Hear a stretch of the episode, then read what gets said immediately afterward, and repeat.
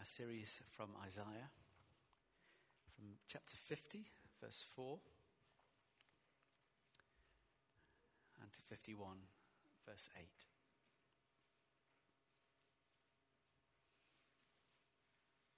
We're in the, the, the past, parts of Isaiah where they're often described as the servant songs. Uh, the songs that the Isaiah the prophet voices, but uh, speak of, of the Messiah. So the sovereign Lord has given me a well instructed tongue to know the word that sustains the weary. He awakens me morning by morning, wakens my ear to listen like one being instructed. The sovereign Lord has opened my ears. I have not been rebellious, I have not turned away. I offered my back to those who beat me, my cheeks to those who pulled out my beard. I did not hide my face from mocking and spitting. Because the sovereign Lord helps me, I will not be disgraced. Therefore, I have set my face like flint, and I know I will not be put to shame. He who vindicates me is near. Who then will bring charges against me? Let us face each other. Who is my accuser? Let him confront me. It is the sovereign Lord who helps me. Who will condemn me?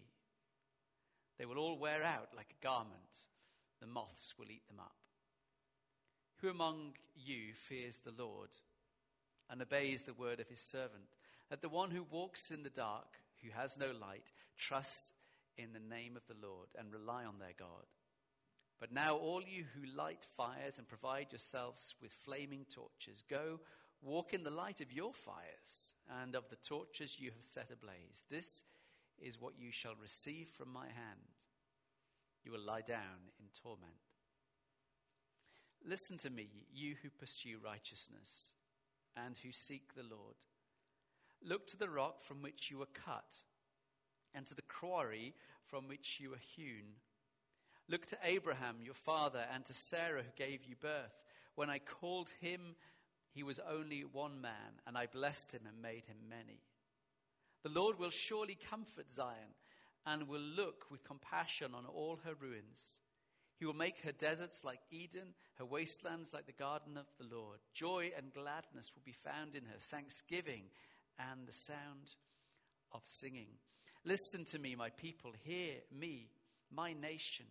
Instruction will go out from me. My justice will become a light to the nations. My righteousness draws near speedily. My salvation is on the way, and my arm will bring justice to the nations. The islands will look to me and wait in hope for my arm.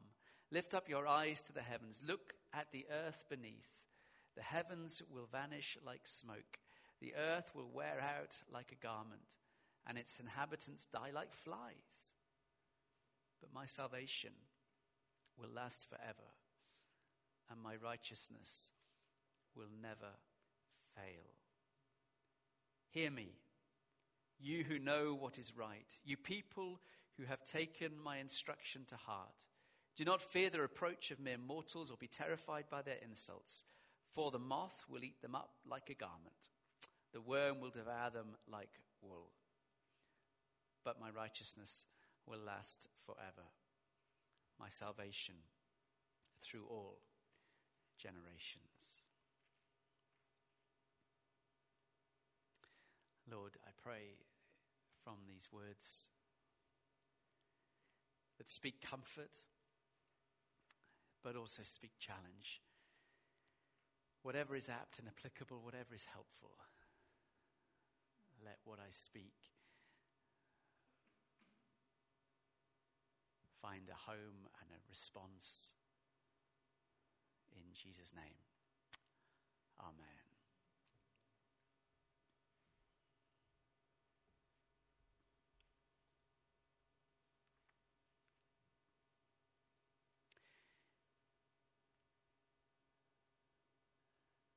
Servant songs, and we shall come to the fourth soon, are uttered and brought by Isaiah, but they speak and find resonance for the meaning of the, of the people there.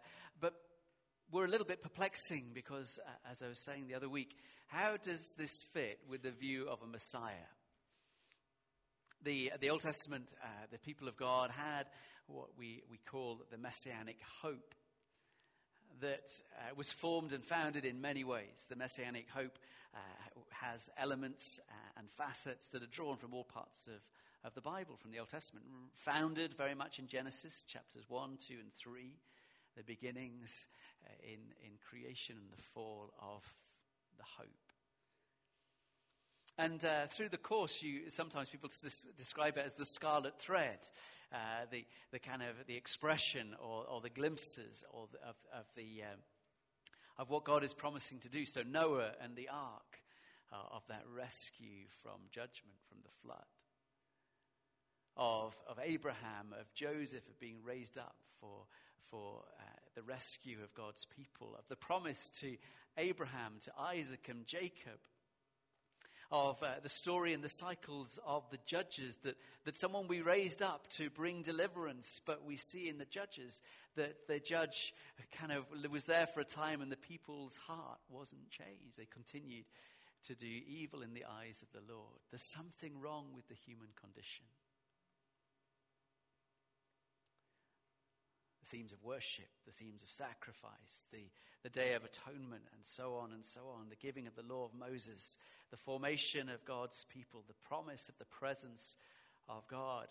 But particularly in, uh, in 2 Samuel, in, in chapter 7, the messianic hope that was given to David. Today you'll be my son, I will be your father your descendant, you will always have a descendant reigning on the throne that sets the, the theme and the presence of the king, the office of the king, the one who would lead God's people with righteousness. And so, for, for the, the hearers of Isaiah, there's, there's a quandary because the king is no more. Exile has happened. That the kings have been killed, that the throne is empty, Jerusalem has been smited, struck, the temple is destroyed. And into that void, into that uncertainty, into that questioning, where is God? Where is the promise? Where are the covenant fulfillment? The prophet speaks and declares these servant songs and speaks with another tone, with another melody that doesn't quite sit with much of what they have hoped for and recognized. The melody of the servant. That the Messiah, the one promised, the one heralded, the one looked for, not only will be from the stump of Jesse, Jesse being David's father, another king will come. You read all that at Christmas.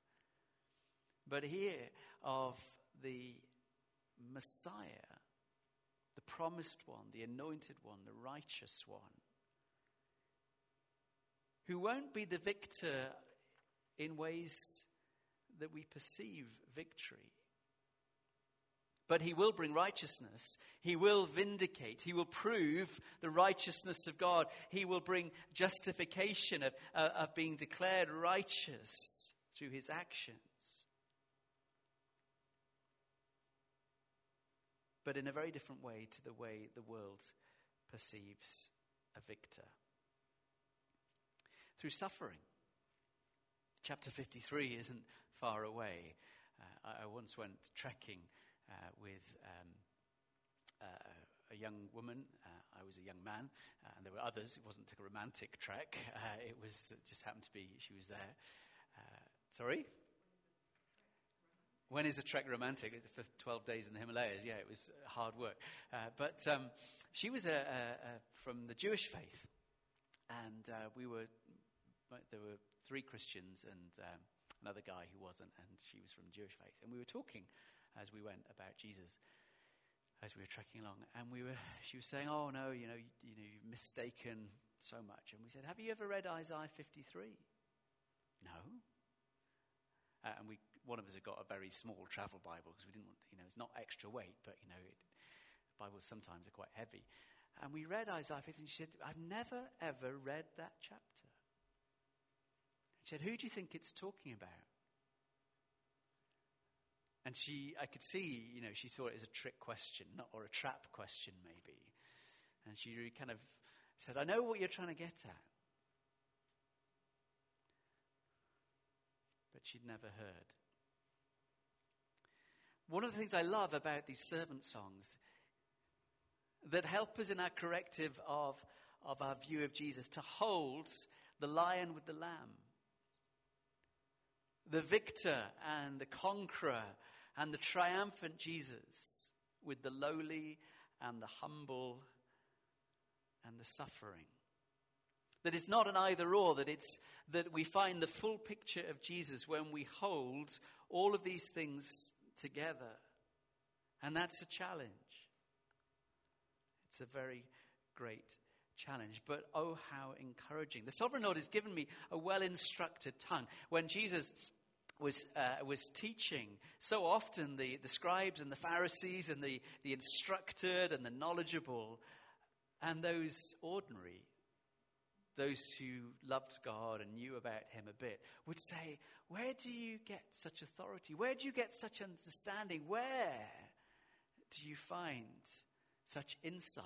And that confounded, you know, so often they, they, they came to trip and trap Jesus. Do you remember? They kind of came with trip, trick questions of, of those kind of like, have you stopped beating your wife yet type questions.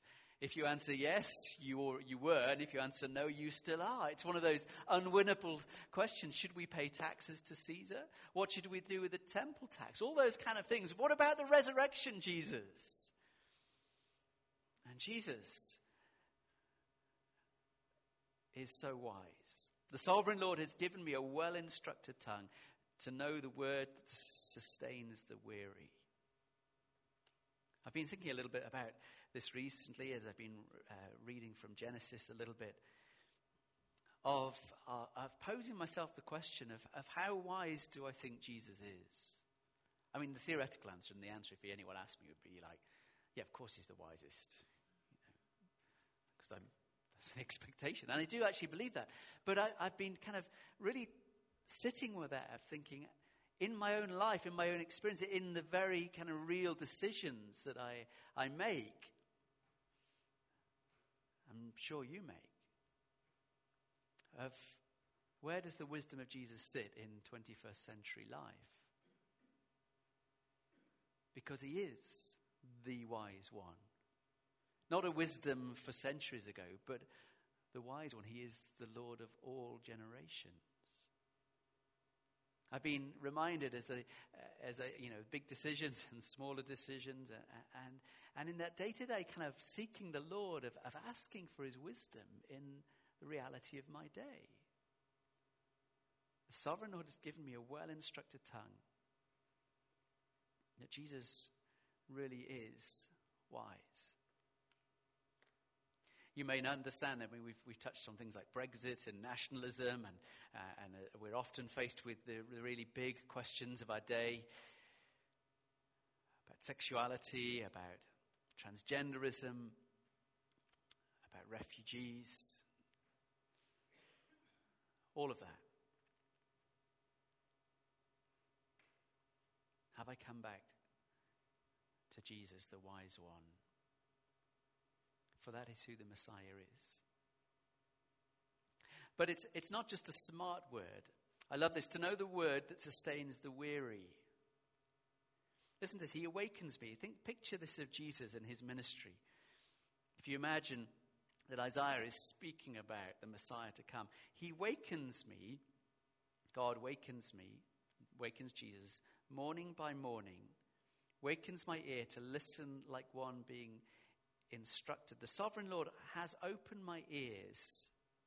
I have not been rebellious, I have not turned away. What a, a wonderful picture of, of Jesus that day by day, as he wakes up, his ears and his eyes are attuned and open to the purposes of his Father. That sets the tone, that sets the direction, that sets the passage of his day, particularly a word that sustains the weary.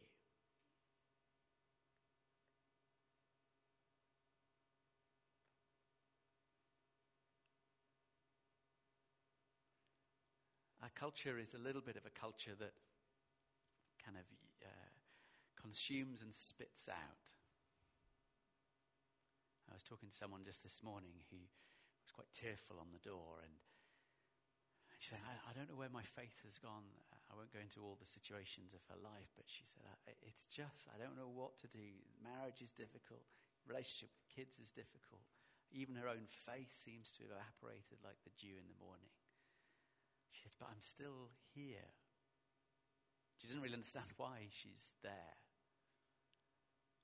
But I really had that sense as I was thinking about this passage the Lord is for you, for the weary. For those who are desperate, those who are right at the cusp of thinking, what is it all about? For the weak and the heavy laden. Pray that we're not a church uh, and delighted that Renew 55 is happening and Food Bank and, and all that. But, but the, the challenge for us, like the Messiah, day by day, to, to have that obedient eye and ear, to ask for the heart and purposes of Jesus the Messiah, which was one of triumph and victory and kingdom advance, but always in drawing the weary and the weak, the Father's whisper, the sovereign Lord. The contrast of Judah, of all the kings, of all those who should have known better, they were deaf to his commands, blind to what they ha- should have seen. But the Messiah's eyes and ears open to walk in full obedience to God.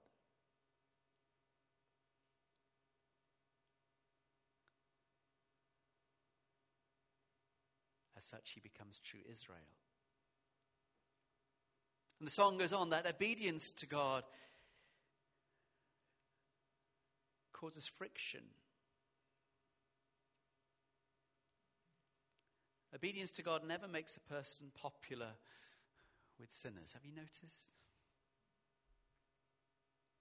Josh, you might find yourself in Thailand following Jesus and not in the thick of a party because it's not popular. Someone's phrased it like this go across the grain of the universe and you get splinters. The Messiah was abused and maltreated.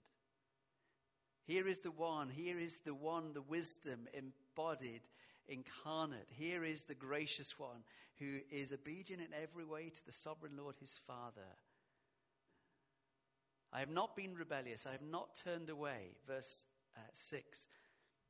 But the consequence, I offered my back to those who beat me, my cheeks to those who pulled out my beard. He didn't shy away, he didn't hide his face from mocking and spitting.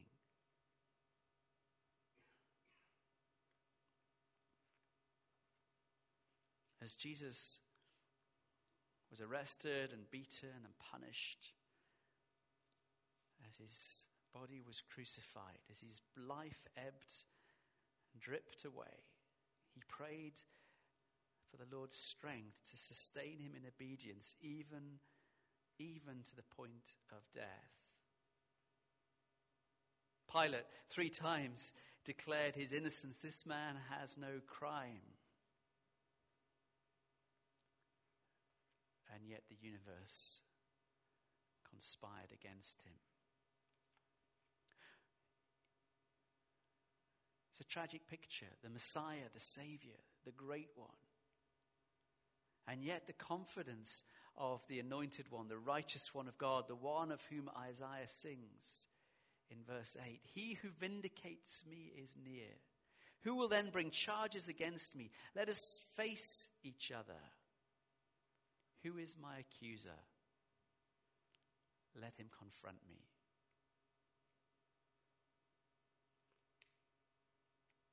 Trust of Jesus even to the point of death in his, his God, our God, the amazing Father of us all. The challenge to, that, that is then emboldened and, and, uh, and reminds us it's the sovereign Lord who helps me, who will, who will condemn me. I love this little picture. I have um, some friends, uh, and they, they, they got those, um, what do you call them, the carpet moths. You know, I'd never come across them. What they called? Um, woolly bears. I'd never, you know, you, my mum always had mothballs. I was like, what are these things for? And I remember being kind of young, and she got liners in her drawers. I just thought it was a mother thing of lavender, and it stank. And, I, and she put mothball things hanging in my wardrobe. And I just thought, as a young, you know, as a teenage boy, I was like, what is this about? We don't want moths. I was like, but there's moths everywhere. She said, not these moths, they eat clothes. And I was like, no, she's making it up. But I discovered these things. My friends got moth, these moths, and they came back from the holiday and they'd eaten the carpet and they'd eaten clothes. Like the holes everywhere. Sorry? Wisdom of a mother. Some of you like nodding that you've had this. I was like, these things exist. Men are going, I have no idea, but every, all you lady folk are knowing about these moths. But it's drawn on. It says, they will wear out like a garment. The moths will eat them up. And again, it comes up in verse 51 about it's like a, an old sweater that gets eaten. Those who trust in their own righteousness, those who trust in their own ways. Verse uh, chapter 51 uh, For the moth will eat them up like a garment, the worm will devour them like wool. It's kind of insipid and unseen, but they're there. These little things will consume them because they are trusting in their own righteousness, their vision, their gaze, their hope is in themselves. At the end of, uh, of chapter 50, he talks about, you know, he, Jesus is the light, the Messiah is the light, but you who light fires, provide yourselves with flaming torches. Go walk in the light of your fires or the torches you have set ablaze in your own wisdom, in your own understanding, in your own feeble efforts to be righteous. Why not live by the light of the world? Jesus himself takes that nomenclature, that title in John 8 I am the light of the world.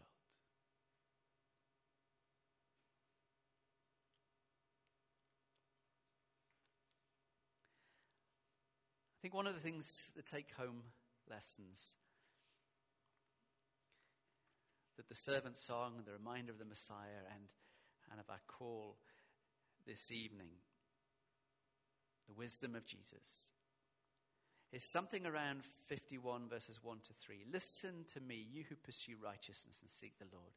Look to the rock from which you were cut and to the quarry from which you were hewn.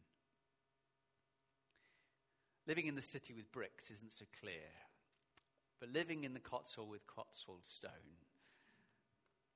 you know the quarry from which you're hewn. There are tour guides that go down the high street and point out the stone and the foreign stone from other places. You go down the Cotswold Way or you travel around the Cotswolds, the colour of the rock changes. We happen to live in the nice end. Go down to Bath, it's a little dirty grey, isn't it? Down that poor end of the Cotswold Way. Not the lovely, rosy, kind of uh, warm stone.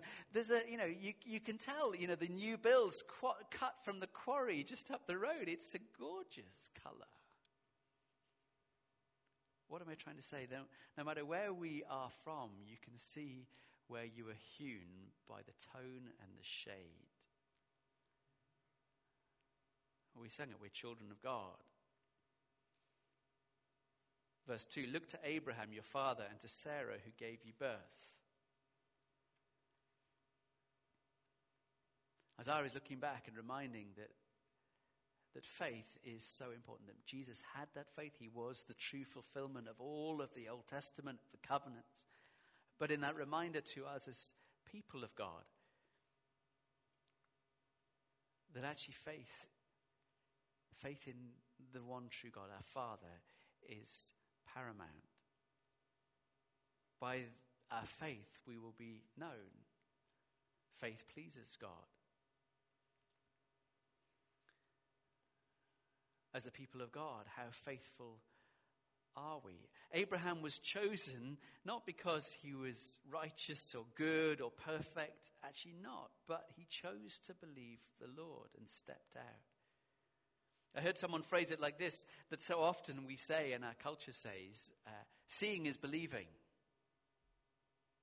I won't believe it till I see it. But actually, the Christian response, the biblical response, says believing is seeing. Not seeing is believing, but believing is seeing. Hebrews 11, of all those characters of faith, talk about for the joy that they, they, they that faith is, is being confident of what is to come. Of trusting in the word of God, the promises of God, to say that we will be vindicated even in the darkest hour because the Lord has said it. Believing is seeing, not kind of um, fake belief or kind of vain hope or wishful thinking, but in the certainty that God has said it. Believing is seeing.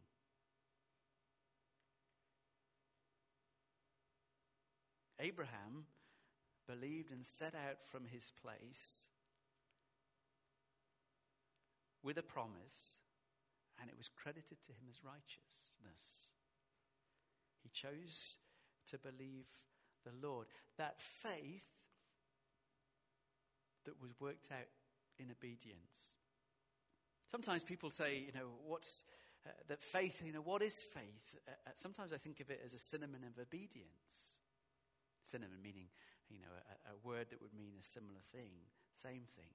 That we want to and have long to have faith. The servant songs would say faith is expressed in obedience to what we know to be true. Believing is seeing that for the Messiah, it, it, caused him to be arrested and betrayed and, and beaten horrifically.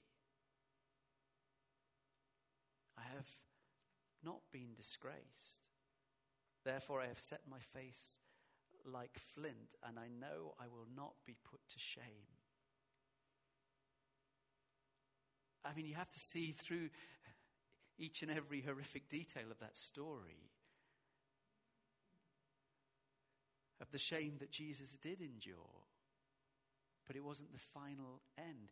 The shame of being um, of, of wrongly accused and at the mob end of a crowd, of being uh, uh, of shouted down, of, of having to be silent before your accusers of crimes you haven't committed, of, of being spoken against and vilified, of your friends turning against you, of disowning you, the shame of that, the shame of being stripped naked and displayed and paraded racked and tortured, of, of muscles spilling out, the shame of dying outside Jerusalem, apparently God forsaken and cursed. The shame of having beard pulled out and spit in face and mocked and ridiculed. You say you're the King of Kings, of the Son of God. Save yourself.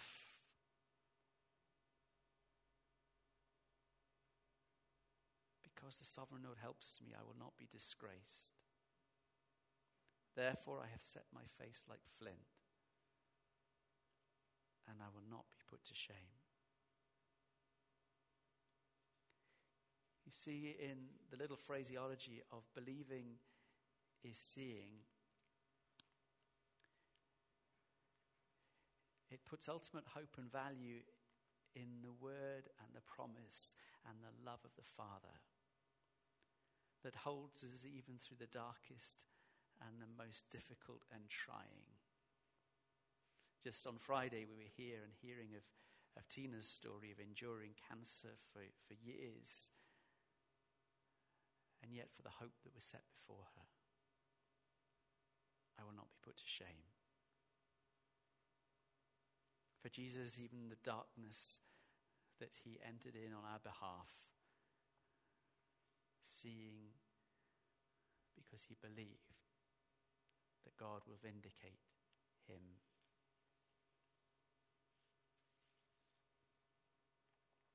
I love the fact that we worship this Lord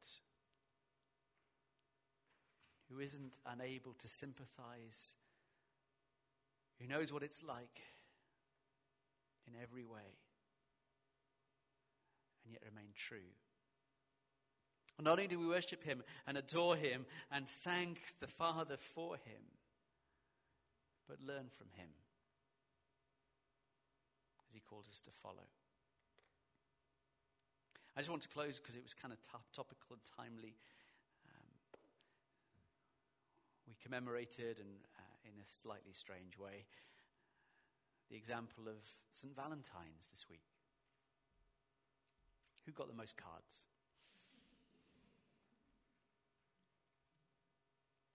St. Valentine was imprisoned and beheaded and buried on the 14th of February 269 AD. Why? because he helped persecuted Christians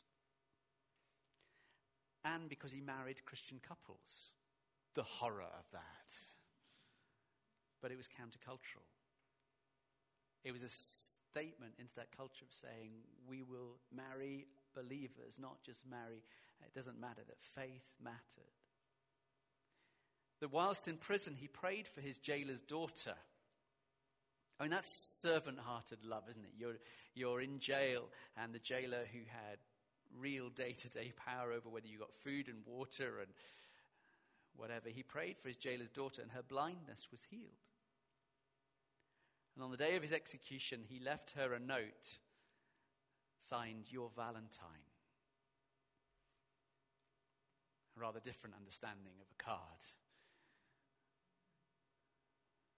and a narrative to our own self and other worshipping culture. I want to close with the, the words from 1 John. Everyone who loves has been born of God and knows God. Whoever does not love does not go, know God, because God is love. This is how God showed his love amongst us. He sent his one and only Son into the world that we might live through him. This is love. Not that we love God, but that he loved us and sent his Son as an atoning sacrifice for our sins.